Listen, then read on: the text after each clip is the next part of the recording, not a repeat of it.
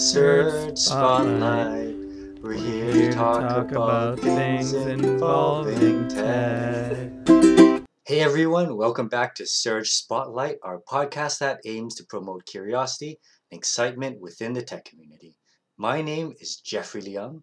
I'm the part time radio host of SFU Surge Spotlight, and today we're joined here by Alex Land. He graduated from SFU in 2017 he studied software systems while he was there, and right now he's actually working as a software developer at Riot Games in Los Angeles. Riot Games, if you didn't know, is the developer of League of Legends, the biggest game in the world, pretty much. So, Alex, how are you doing? I'm pretty good. Um, thanks for the introduction. Uh, I I had the document ahead of time, and I still didn't correct it to say I actually graduated in 2018, but Ooh, it's okay. Off by one errors are a classic computer science mistake. That's so okay. I'm, count- I'm counting from zero. so, uh, the question on everyone's minds right now: How are you handling the quarantine? Um, it's it's not too bad. Uh, I'm pretty lucky that uh, Riot has been really accommodating and letting everyone work from home. Uh, so my workflow hasn't changed too much. Not being in the office is a little bit funky, but I think I've gotten used to it in some ways. Um, there's maybe a little bit more work around the house, um, preparing food and stuff a little more frequently than I used to, but uh, overall it's been pretty good. Um, and I'm lucky enough to have uh, my girlfriend staying with me, and she has a dog. So we'll go out for walks and stuff that kind of helps break up the day and get you to do something. So that's kind of keeping me sane, I think. Uh, yeah, getting some rest and getting outside helps a lot during the social isolation. Um, For sure. So, what is it actually like working at Riot Games then? Uh, I I like it a lot. Um, I think, um, I think it's a blast. Honestly, I I really enjoy the team that I'm on and, and the people that I work with. Um, and I think one of the things that makes it really fun is that there's a lot of um, a lot of challenges and a lot of resourcing to kind of help you conquer them. Um, so I never feel like I'm kind of stuck in a rut. It feels like there's some really hard days and you kind of go back at it the next day and you help find a solution or you ask for help and someone can help you get there and you're like always moving forward, always growing. And so that combined with the fact that like working at a video game company is kind of a personal dream of mine come true, uh, makes it makes it really exciting for me. So I enjoy it a lot. That's great. I can't even imagine what what that's like working at a company at that scale, at teams moving that quickly, and being able to survive in such a challenging environment. What kind of team are you on right now? Uh, I'm on um, I'm on the central data team at Riot. So there's a there each game team has uh, their own little pod of people that works on on data. So that's like uh, telemetry in the game that sends events saying that uh, you know if you're playing League oh, you bought this item or you picked this champion in Champ Select, uh, or you know, you're playing like Legends of Runeterra, like oh, you played this card or whatever the thing is. Uh, and so those teams work on the games themselves, and then as a central team, we kind of handle the infrastructure that deals with ingesting all of that data and putting it somewhere so that people can use it. Uh, and so that process turns out to be a lot more difficult than it sounds because of things like the scale of the data and having really high reliability and uh, making sure that it's timely. Like when the data sent from a game, we can then read it on the other side relatively quickly. Uh, and things like that. And so there's like a, a lot of work that goes into making that infrastructure good um, that my team is involved with, uh, and and keeping it stable and stuff like that. That sounds like an incredibly complex problem. Where does all that data go? What does what happens with it? Um, I, there's a lot of things. Um, I, I think maybe one of the reasons that big data is a little bit of a buzzword and a meme is because there's so much that can happen with it.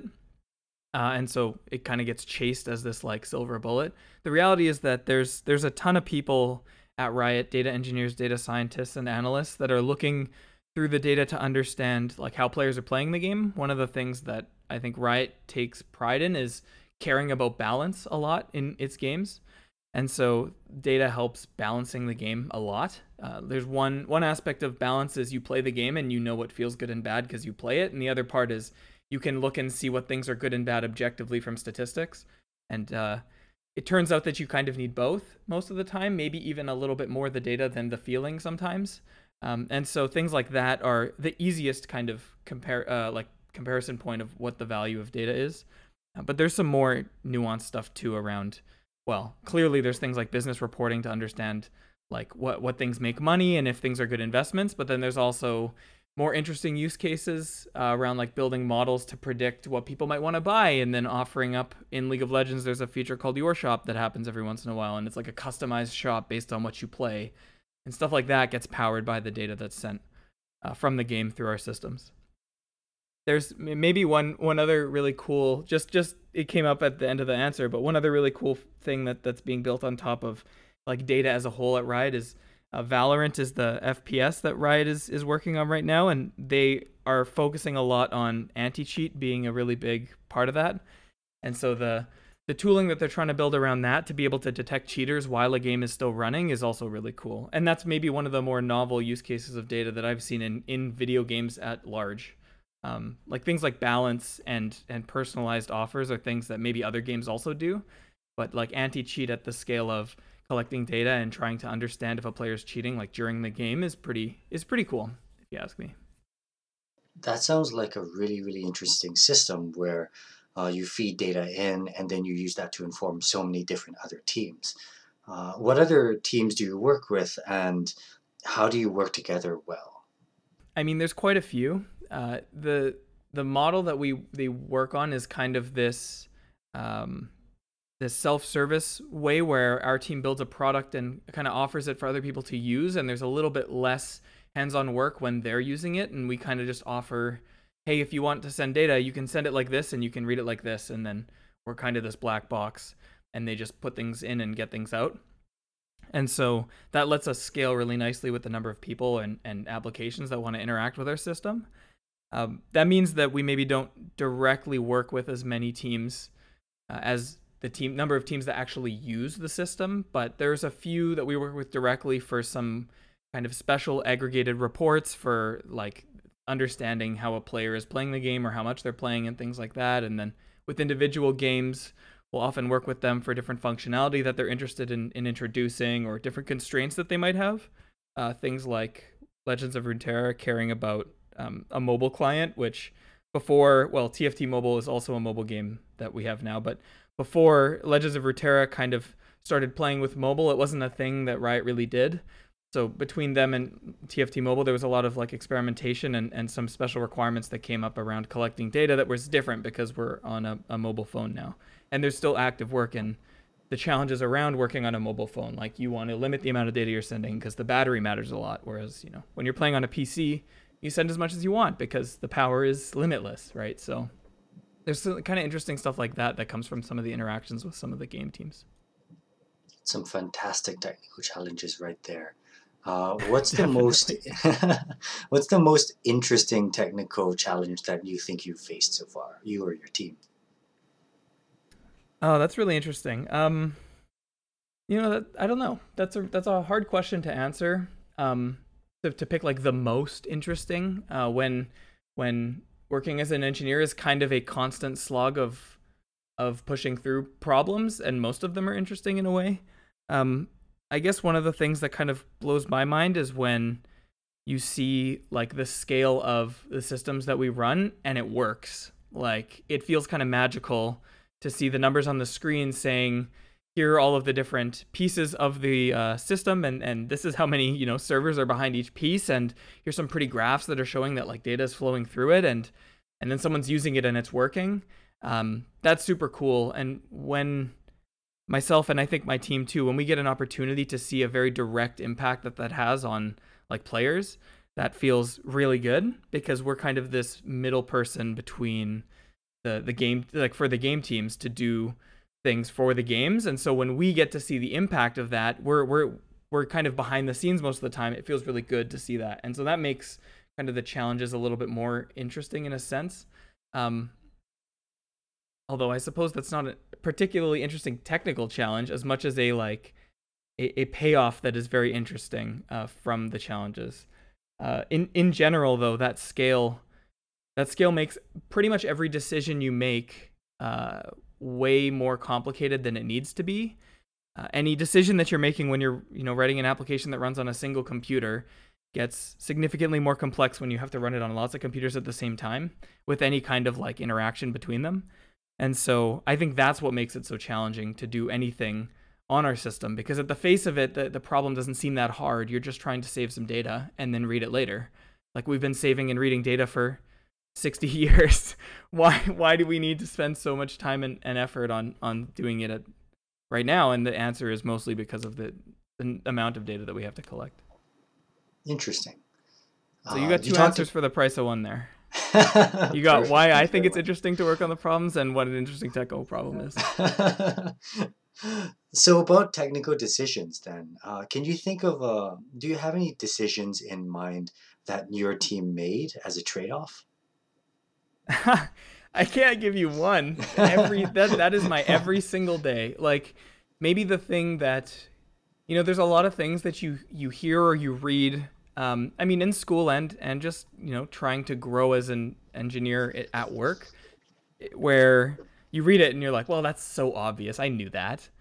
But then maybe you actually don't have that behavior yet, and you slowly realize over time that, uh, I mean, I knew that, but that doesn't mean I was doing that. And so, one of the things that I have started to maybe be decent at is knowing that there is like there is no such thing as a good or a bad decision. There are just trade-offs and you're just picking a decision that you think weighs more pros than cons versus the other options.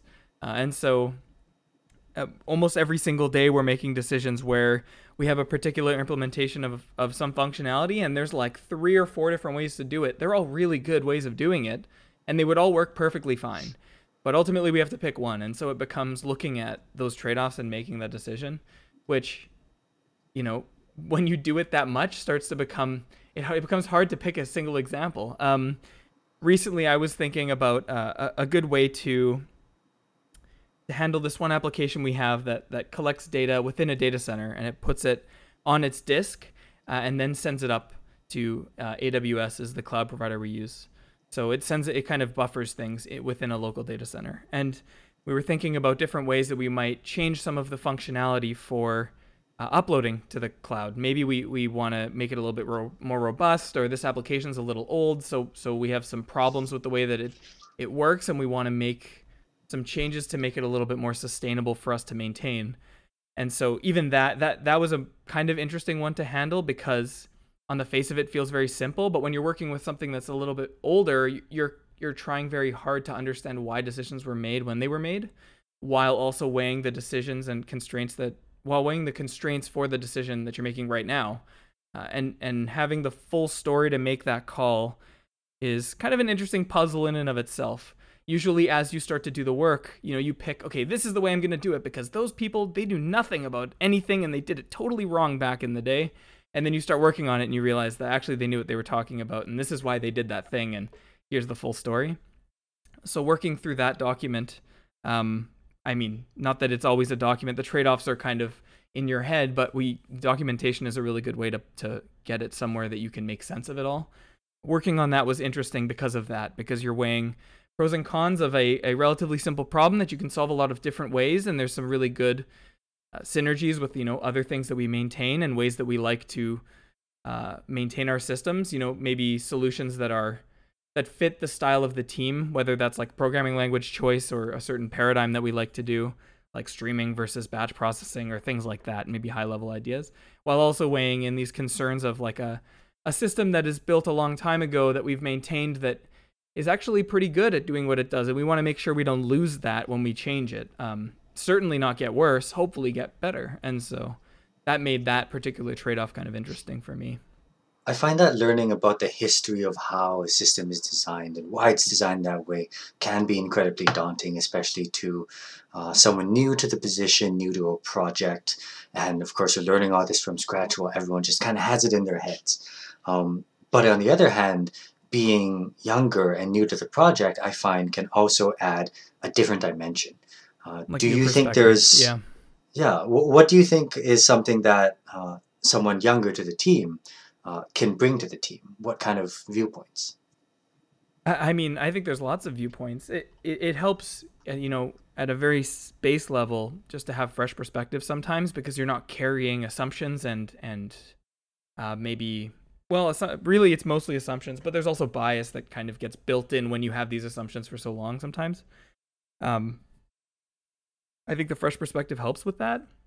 but you also um you just you're not well so some people it's really hard to be on a team where you feel maybe comfortable sometimes solving these problems because you you don't want to look dumb you know it's easy to feel scared to look dumb i certainly have suffered from imposter syndrome for a lot of my career too so i don't want to i don't want to like dive into the idea that i might actually not deserve to work here and that i'm actually just really lucky and that they they they should fire me because I have no idea what I'm talking about. So when you think of a stupid question, you're like, ah, it's a stupid question. I'm not gonna ask it. I'm not gonna ask.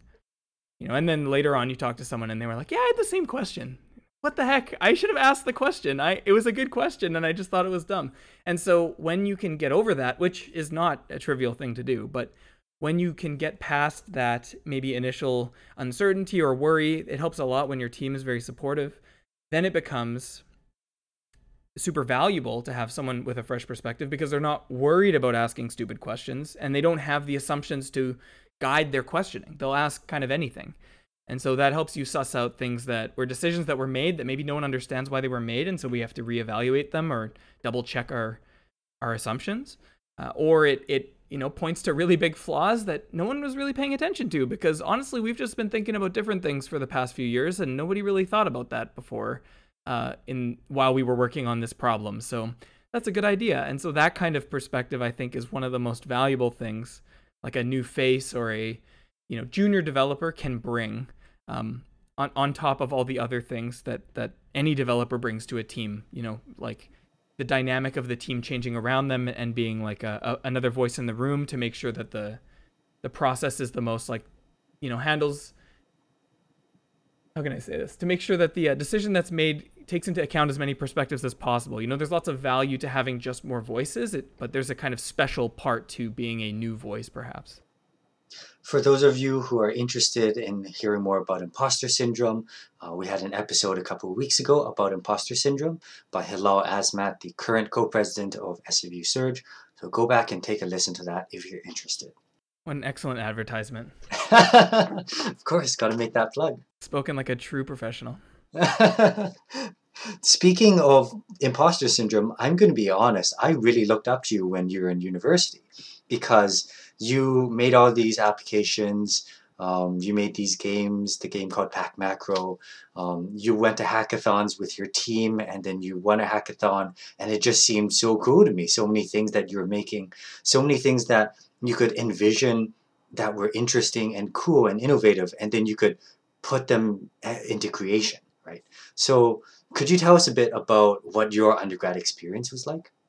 Yeah, sure. Um, I, I think the the undergrad experience was was a wild ride for a lot of reasons, but ultimately a really good one. Uh, I think the person that that came out the end of of my degree was a much different person than the one that went in, uh, and I think that person was strictly better. Um, you know, that person was smarter. That person was a little more humble. That person maybe understood a little bit more about uh, empathy and, and being a, a good teammate and, and knowing what it takes to get work done and and a lot of good things. So there were some definitely some challenges in undergrad, uh, and I think one of them was maybe figuring out if I wanted to be in CS or in software systems. You know, maybe not. I definitely lucky that I didn't have quite the same difficulty figuring out what I liked as as some other folks do. Um, there was still a an amount of work going into you know as you kind of explore university for the first little bit and going through classes and learning what that level of difficulty is like and getting used to that uh, and you know starting to understand ideas that are a little bit bigger than yourself and then being in a, a, place where you're working on or thinking about problems that are thought about and worked on by people that are like so much smarter than you it's just not even funny.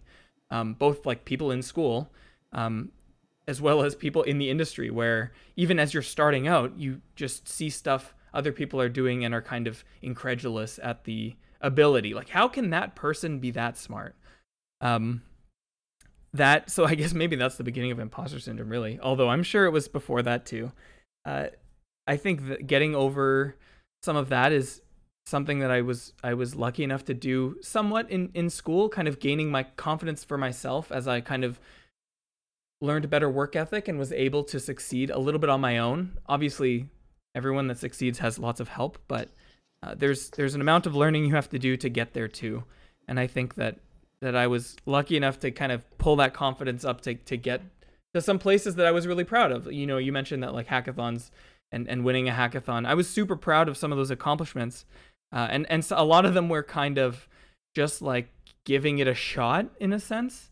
A little bit less like, oh, I'm going in expecting that I should win or I shouldn't win or I can't or I will. Like, just well, let's just build something. What what's the worst that could happen? And then you build it and you win, and you're like, oh my god, that's pretty incredible actually. Uh, to think that I could be the one that like won this thing, uh, and you know that manifests a lot of ways throughout. I think it did for me at least throughout my my kind of school career where I looked up to a certain individual or or place in someone's academic career, and then I would you know progress myself and get to a point where I was kind of like, wow, I'm actually really close to that, or I have achieved that thing that I didn't know I'd achieve. And so I think overall, my undergraduate experience was a ton of learning, uh, a lot of really good learning experience through software systems, which I love as a program for the focus that it has on like practical things. Uh, and then through doing the practical things and just living life and being with friends and going through the emotional turmoil of like academia being a hard thing to deal with and there's lots of work and there's lots of stress and all of that kind of bundled together uh, ended up being something really positive for me on the other side um, which is really hard. And and I think one thing I want to note is that for me it was a good experience and and there was definitely a lot of help I had along the way to make it a good experience but when it's not a good experience for someone it's it's almost never because that person's doing a bad job and almost always because sometimes it's just not you can't play, make everyone play on the same field um, the amount of stress that school puts on someone is not fair and so it does if, if someone has a really hard time and someone has an easier time, I was lucky enough to not have that hard of a time, although there were definitely points in time that were particularly difficult. You know, it's it was not because I'm some better person. Uh, it was it was because I happened to be equipped to deal with it in that instance. Um, one of the things that is maybe the hardest to for that was the hardest for me to understand is like uh, maybe not to get too in the weeds on this, but the, the privilege that someone has when they're dealing with a problem and the idea that someone dealing with the same problem might not be in the same spot. And so you can't really compare the two reactions. Uh, and I I ended up being in a position of privilege for a lot of the problems, but that certainly doesn't make me a better student. Honestly, probably makes me a, a worse person in that it, I had to do less to handle the problem, and so making sure that I was checking that and understanding that, so I was empathetic to other people handling situations similar to my own or worse than my own in some cases is an important lesson that you know maybe I didn't even learn at SFU. Maybe it took me a little while after, but something that I've come to understand and value my experience because it let me understand what difficulty looks like and see in perspective what other people find that difficulty to look like. To be able to compare and contrast my experience with others is kind of what helped me get there. I want to reemphasize what you said earlier about how incredibly daunting it is for an undergraduate student, especially someone starting out in technology, seeing all these heroes, all these people accomplishing cool things and great things, and you know, going to the biggest companies in the world and feeling, you know, how could I ever possibly get there, right? How are they so much farther than I am? Um, but of course, as you said, there are equity problems, right? It's really important for us to emphasize with to uh, make sure everyone is on equal standing, to make sure that everyone uh, is working together to solve the problems, right? And that means sometimes understanding what other people are going through, hearing the difficulties and the struggles that they're facing. Um, and that just makes all of us better when we help everyone else. Um, For sure. One thing that I heard you mention earlier, and that I, I think I've experienced a lot myself, is inspiration because there's a lot of that drive to getting better, to doing something that you had never tried before, to just trying it, right? You know, just saying, what could go wrong? I really want to try this. I'll see what happens. Not really necessarily aiming for first prize, but just to see what cool things you can create and just having the confidence to go for that.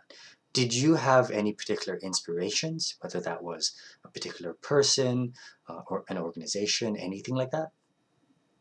Definitely. I, I mean, going back to your your point about it feeling like impossible to get to a place. There's all this crazy stuff happening, and there's no way I'll ever be there. Uh, not to, I don't think that I am necessarily there, Uh, but to be closer to that, I'm starting to realize that it's kind of BS and that I'm just another person, and everyone else working at Riot, for example, is just another person dealing with a bunch of similar problems and some very different problems.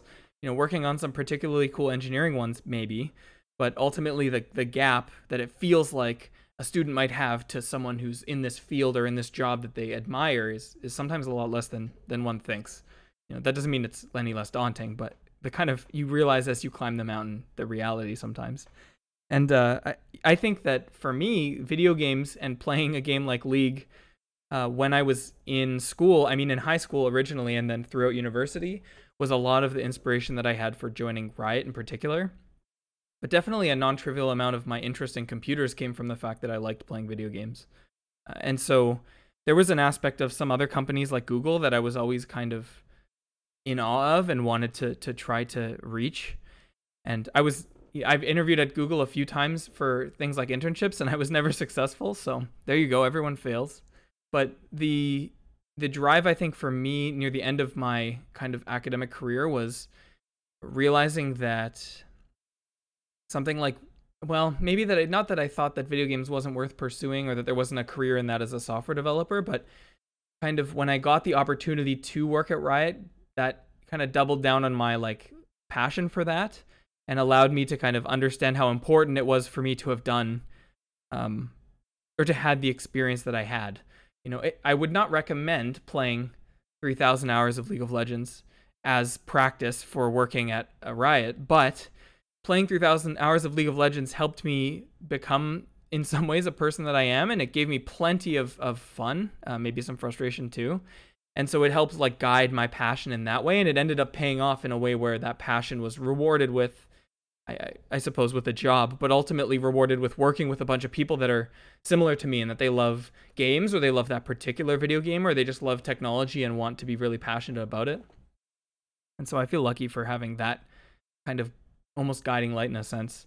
Uh, although if i'm being honest it was not as quite as obvious as a guiding light as much as i just really liked games and i cared about them a lot and so i wanted to participate in them. A lot of that was playing them. Some of that was applying for companies that make them.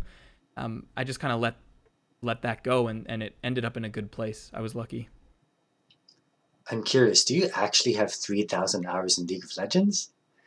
I think I have more than that now, but uh, I did when I was in university. Yeah, most of that's, that's from high school. Fantastic. so, I actually uh, the... one of the per- one of the perks of working on the data team is that just the other day, actually, um, I was looking at I was testing a query, and to, to test, I looked up the number of hours that I had played in League uh, because we keep track of that. So I got to see my own my own information, uh, but I don't remember what the number was. So, for uh, any parents listening who say that their kids should stop playing video games, maybe let them play 3,000 hours of League of Legends. Who knows? um, with that, I, I can't. I can't. Get, no guarantees on that. You know that, that that's going to work. But, no uh, guarantees. Uh, don't blame me. Not a recommendation. Um, with that, I want to ask: Do you have any final advice for current undergraduate students who are maybe going through the same experiences as you are, or are really looking up to you and your career? I, I'm sure there's a there's a lot of things that I've learned that I'd love to be able to share, but I don't think I'm wise enough to be able to distill them down for uh, for a nice concise answer to your question. Uh, the reality is that I'm I am spending a lot of time and energy and stress learning just as much now as I was in school, maybe more. Um, and the growth that I'm trying to pursue in my career and in just life in general is kind of something that I, I enjoy a lot. You know, it's that that mindset of caring to grow myself is something that if for for better or worse I've been able to cultivate to some extent. And so I'm also just learning a lot of things. Um, and while maybe there's things that I've learned that are are worth sharing, uh, there's no I don't know if there's a lot of advice that you can throw out blanket. Here's one sentence. This is going to change your life. Sometimes it, it's being in the right place in the right time and hearing the right thing, and sometimes it's having an experience that maybe you didn't want to have, but that ultimately was important to have.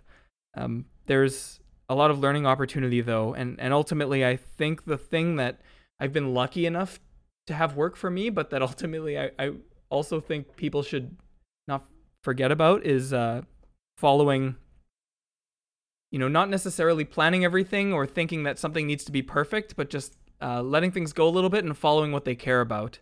Uh, not to be corny in that, oh, follow your dreams. You can do whatever you like. In the reality of things, you maybe can't do anything that you like, but you can almost certainly um, pursue a life that has meaning for you. Uh, and and sometimes it becomes figuring out what things matter in life for you. You know, it's really easy to be in school and look at software engineering as a career and feel like you need to go do this thing by this time and you need to i mean in in your case you know i need to graduate in this number of years or i need to get a job at this company i'm not making fun of you by the way it's just these expectations we set for ourselves that are maybe not that meaningful at the end of the day um, setting those expectations to the things that you actually want to care about are, is important you know maybe if you take six or seven years to finish your degree, but you made an incredible number of friends along the way, that was more important to you. It probably was. And that's probably more valuable than spending the one or two extra years at the very beginning of your career working at a company because you're going to be working for probably 40 more anyways. So, how much did that two years matter at work versus, you know, making friends or having those experiences at university? So, like, kind of maybe even tying back to that whole thing of trade offs is picking the things that you you care about and, and following those. Um, that's what I mean maybe by like the following your heart bit, less than just just running after whatever you think of as your heart caring about. Um, because uh, unfortunately, that that doesn't end up working out so great all the time. That was surprisingly inspirational. I want to reemphasize the fact that I was I was worried that it was going to be really uninspirational, but it turned out okay. Huh? hey, things work out. Who knew? Maybe um, they do, yeah. I want to reemphasize the fact that you talked about learning and growing and how that's the reality of life and in technology and in our careers, and that it's right for you to feel that way now. It's right for you to feel that way in the future. That's how it is. Let's keep going. Right. So I want to end on that note. Thank you for coming on the podcast, Alex. I really appreciate your time. No problem. Uh, thank th- you for having thank me. Thank you all for, of course, thank you all for listening. Uh, we host uh, podcasts bi weekly on Mondays. Tune in on Anchor or Spotify. We will see you guys later. Search Spotlight. We're here, to talk, talk about, about things involving tech.